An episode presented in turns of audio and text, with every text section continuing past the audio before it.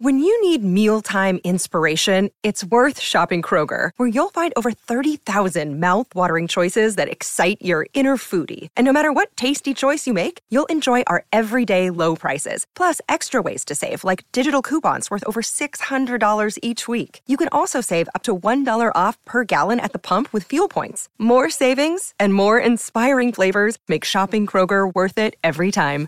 Kroger, fresh for everyone. Fuel restrictions apply.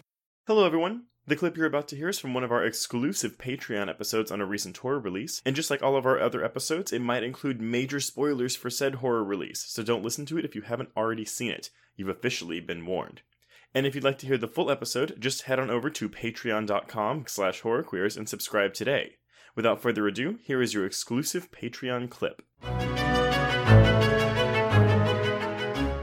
It, it prompted me to go back and look at Ireland's IMDb because I was like, I feel like I've been watching her forever. Uh huh.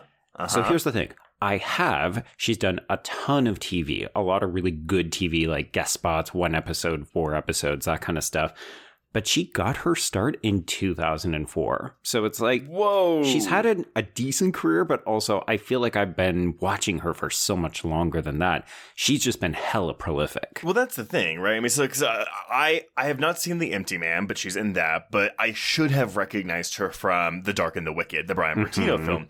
Yes. But yeah, uh, co-star Eileen, she's amazing. She, she's a very brief role in Eileen, but she's fantastic in it. Right. But then here, yeah, she gets to. I feel like she's like the new Andrea Riseborough, where like I just right? keep seeing her. She's a chameleon. She disappears into her roles.